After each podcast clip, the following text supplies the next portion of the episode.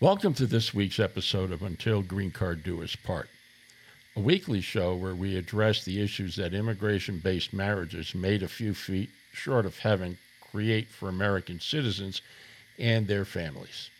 I'm your host, John Sampson, CEO of CSI Consulting.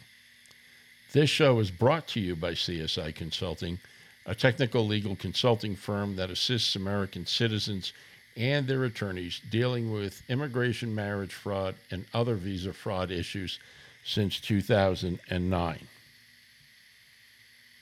In this week's episode, we will begin to look at the Violence Against Women Act, or VAWA as it is commonly called, and how it impacts immigration and how, in some cases, it is used to obtain an immigration benefit by fabricating false allegations of domestic violence made by a non citizen against their American spouse. In 1994, then U.S. Senator Joe Biden introduced, at the behest of women's rights activists and immigrant rights activists, the Violence Against Women Act, which dramatically changed the way domestic violence cases were handled by police and the courts in this country. This bill had bipartisan support in Congress. Almost unanimous support, I might add, because after all, no one wanted to be tarred by the brush of conducting a war on women. The problem with this legislation was that it upended the constitutional protections criminal defendants were supposed to have and were guaranteed to have under the Bill of Rights. It was, as a result of this passage of this bill, now possible for a person to go into court, make allegations against a domestic partner, albeit under oath, in what is called an ex parte proceeding, which is a proceeding where only one of the two parties is present, the other one is not, and that one party could get a court order, oftentimes ordering the accused to vacate their home and further place restrictions upon him or her. Both the Fifth and Fourteenth Amendments to the Constitution of the United States prohibits anyone from being deprived of life, liberty, or property without due process of law. Yet here we are. The accused doesn't even know this proceeding is going on, much less given an opportunity to confront the witnesses before him nor are they afforded any semblance of a presumption of innocence until 14 to 30 days or more, now due to COVID, when a hearing on the merits is conducted.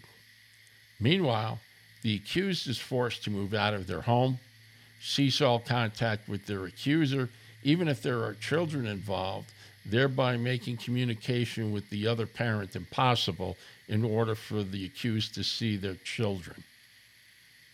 All it takes is one person to run into court, and based on their statements alone, a court issues an order against the accused curtailing his or her freedom, his or her ability to reside in their own home, and as a result of that order, infringe on the accused's rights to keep and bear arms. Thank you, Senator Joe Lautenberg of New Jersey. Allow me to illustrate this a bit differently. Prior to 1994, in the state of New York, the state could not bring a charge of rape against a man solely on the uncorroborated testimony of the alleged victim. Now, it's a completely different world. The uncorroborated testimony of the victim is enough to see a man charged with rape. I had a client early on in my private practice who lived in New York City was a librarian at a prestigious college and who married a woman from the Dominican Republic after she came here as his non citizen fiance. Once the woman got her green card, intimacy in that relationship ended, causing the American citizen to wonder if he had been played. As a result, he confronted his Dominican wife and politely told her that if she was not going to, quote, be a wife, to him, which included being intimate with him, he would have no other alternative but to believe she married him solely for the green card, and he would report that to USCIS.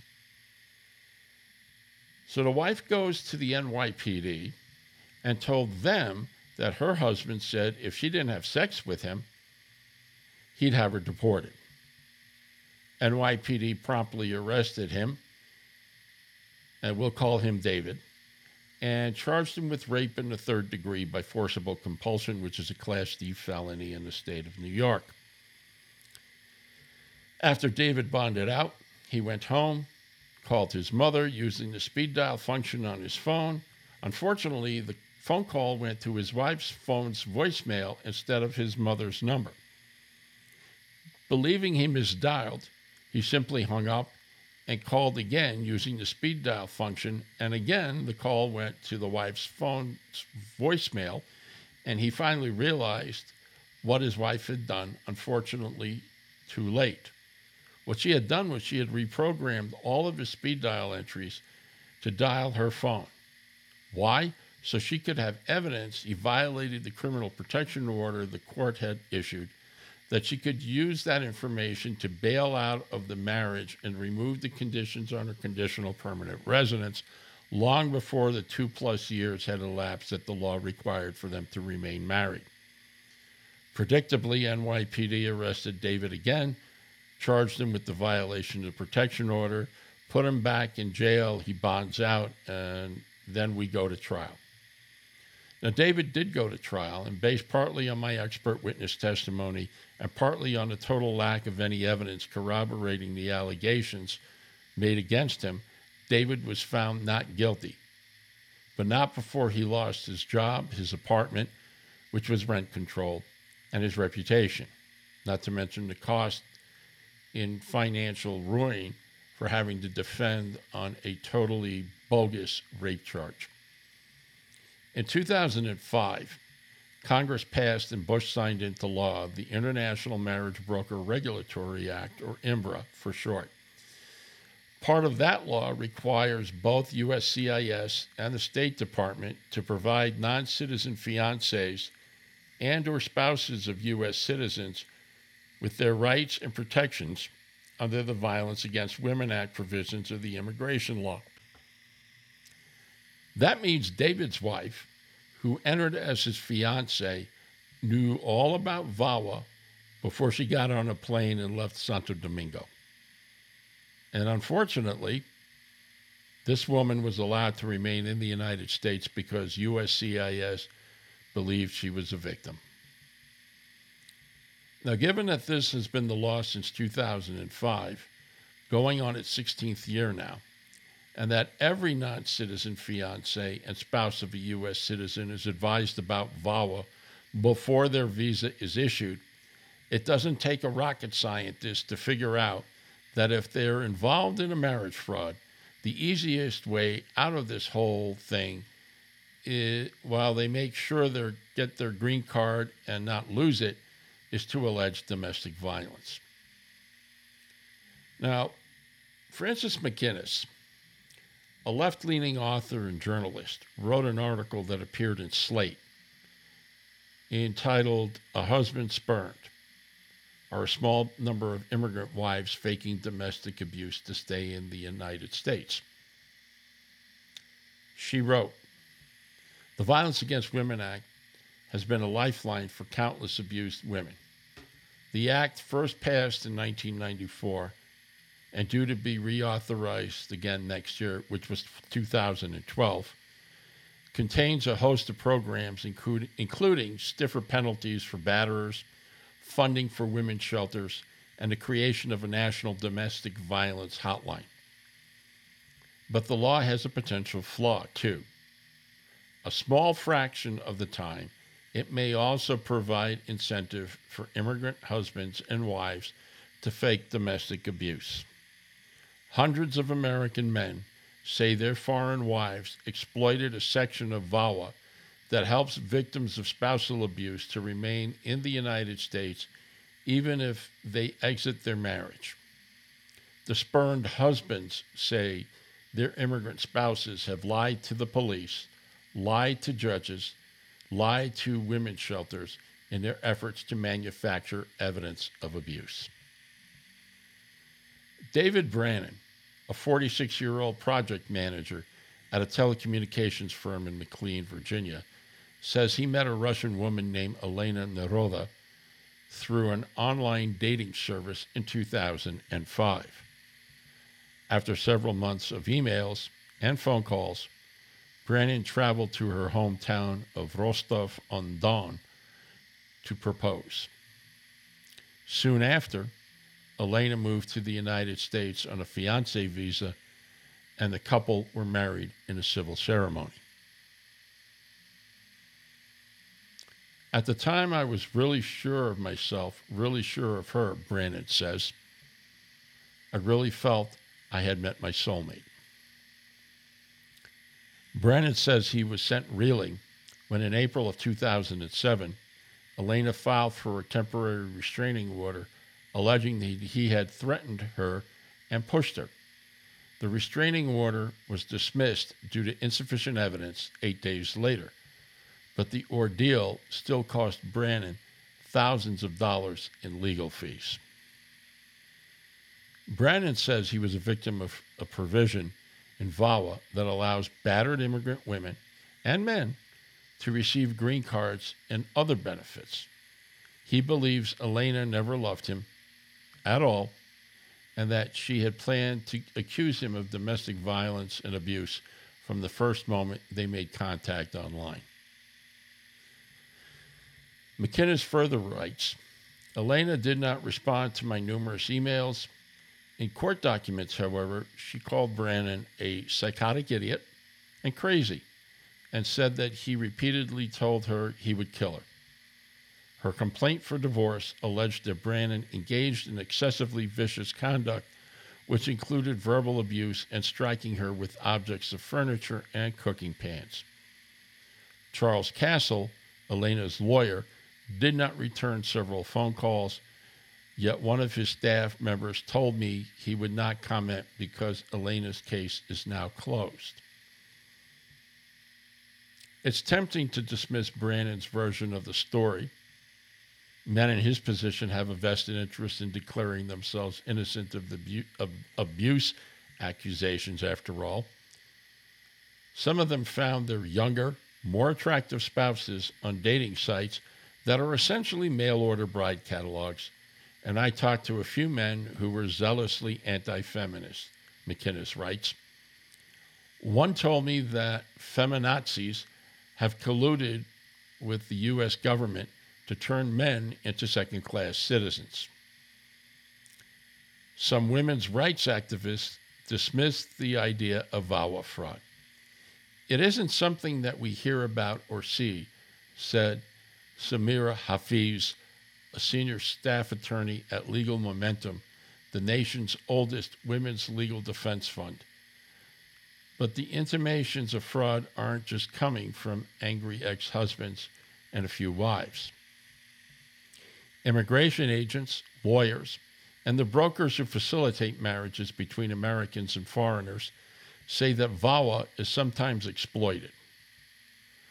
No one knows how widespread the fraud might be, though it's probably a small portion of the spouses who apply for immigration relief saying that they've been abused, McInnes opines. In 2009, 8,534 people tried to gain permanent residence through VAWA's abuse provision, and 73% were successful. Government databases don't track how many of the 2,000 or so denials were turned down on suspicions of fraud as opposed to another reason such as lack of evidence. The opportunity for fraud may be a small harm that's necessary to prevent more serious wrongdoing, according to McInnes.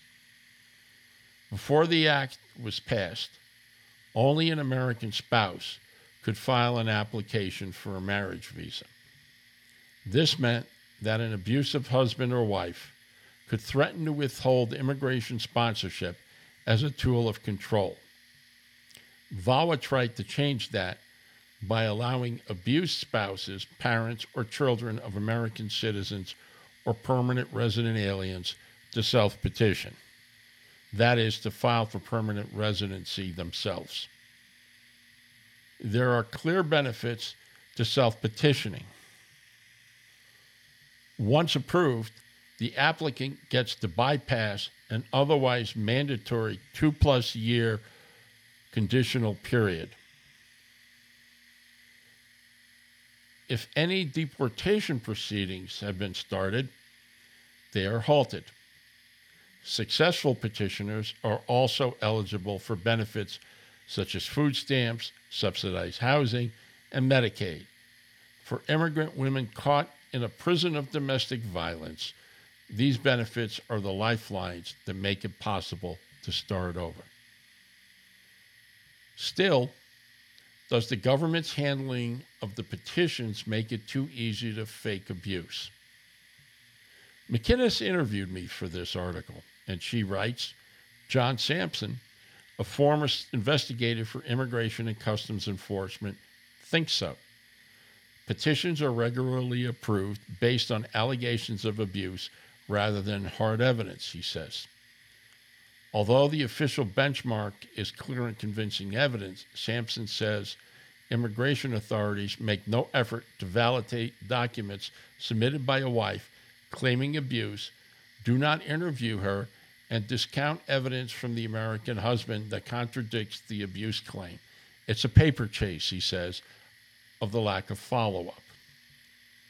Chris Rhatigan, a spokeswoman for USCIS, counters by saying that 50 trained agents at a central processing center in St. Albans, Vermont, examine each VAWA abuse case carefully.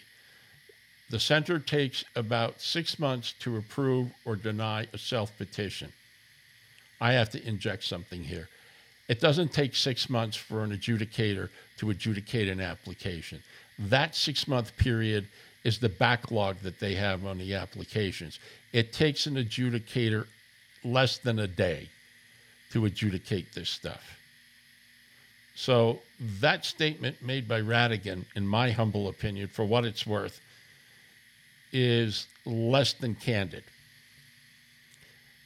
Rhatigan continues We consider any credible evidence, which might be affidavits from police, judges, court, school officials, social service agencies, and clergy. Agents also look for orders of protection and photographs of injuries and for evidence that the applicant went to a women's shelter or met with a psychologist or counselor. Rhatigan confirmed that the Vermont Service Center does not interview either spouse. The relatively lenient standard of proof is in place for good reason, McInnes states. Several decades of research show that the dynamics of domestic abuse make it difficult for women to report and document the crimes against them. A wife may be financially reliant on her husband, or she may come from a culture that discourages involving outsiders in family matters. Making it more difficult for battered immigrant women to get help would clearly be a step in the wrong direction. I'm quite okay with what I believe to be the minuscule number of fraud cases that might slip through an otherwise good working system. Elizabeth Newman, a law professor at the City University of New York, wrote in an August 2009 email to a group of domestic abuse advocates reviewing the VAWA immigration provision. Newman has a point. Interviewing applicants and investigating the evidence they provide would be expensive. It may not be cost effective to weed out the likely very small number of bogus claims. Still, some immigration and women's rights activists agree that measures should be in place to guard against immigrants looking to exploit the law's permissiveness. Credibility must be established, says Leni Marin, a senior vice president at the Family Violence Prevention Fund, a nonprofit focused on ending domestic violence and sexual violence. By no means do we endorse fraud, she said, adding that both the lawyer representing the case and immigration authorities should make sure that any claims of abuse are legitimate. Even so, if a wholesale overhaul of the law is a bad idea, we still shouldn't pretend that women never falsely report domestic violence or that it's a victimless crime.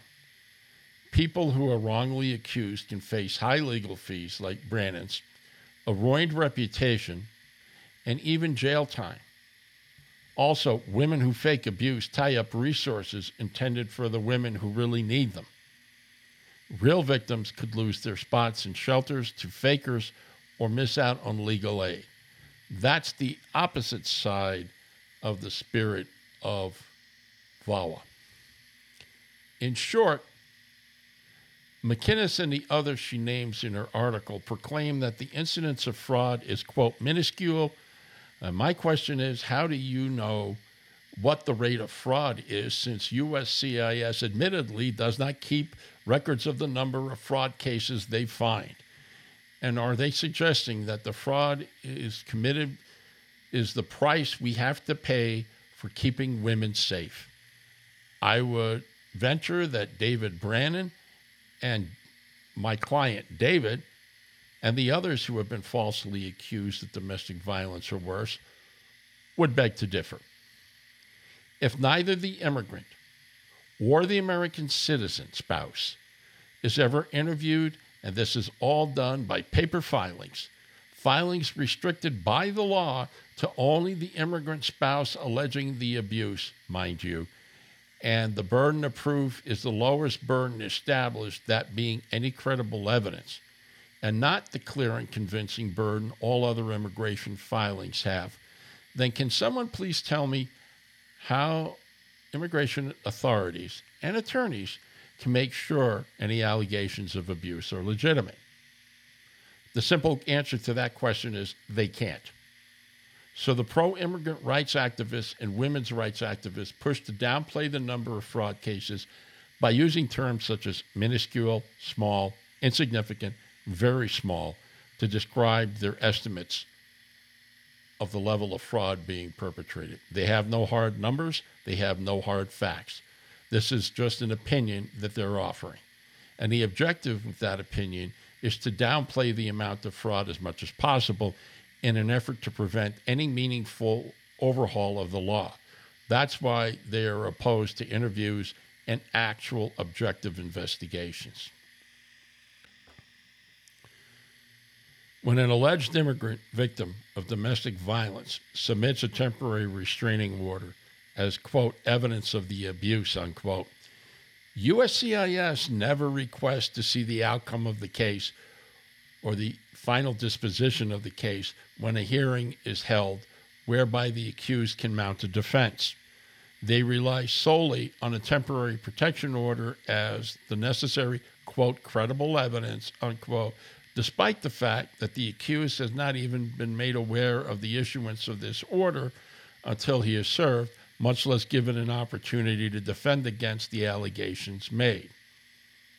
And to make things matters and matters worse, the Violence Against Women Act provisions of the Immigration and Nationality Act specifically and expressly prohibits USCIS, ICE, CBP, and or the immigration court from considering any adverse information provided to them by the alleged abuse of American citizen spouse and or their families.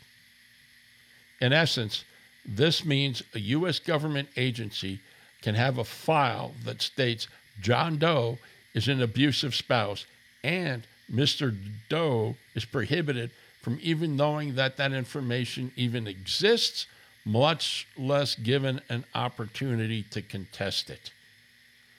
The law not only prohibits USCIS, ICE, CBP, and or the immigration court from considering any adverse information provided by the alleged American citizen spouse and or their families. It also prohibits USCIS, ICE, CBP, and or the immigration court from releasing any information about a VAWA claim being filed to anyone other than law enforcement or the courts. So much for the presumption of innocence, due process, and equal protection. It simply doesn't exist in an immigration VAWA context. The axiom many women's rights activists and immigrant rights activists live by is all immigrant women are abused without exception. All American men are abusers without exception. And no immigrant women lie without exception. And if you believe that, I have a bridge I'd love to sell you cheap. Now, next week, we will continue discussing the Violence Against Women Act and how it impacts immigration based marriages. We will be looking at a Government Accountability Office report that, quite frankly, gives USCIS poor marks for combating fraud in the Violence Against Women Act programs in USCIS. If you believe you are the victim of immigration marriage fraud or are facing fabricated allegations of domestic violence or worse, made by a foreign born spouse or intimate partner, contact CSI Consulting at 719 368 2626. That's 719 368 2626. Or you can email CSI Consulting at CSI Investigations with an S at the end at netecin, that's N E T E C I N dot net. We can help you and your attorney defend against all of this. Until next week, I'm your host, John Sampson. Thanks for listening.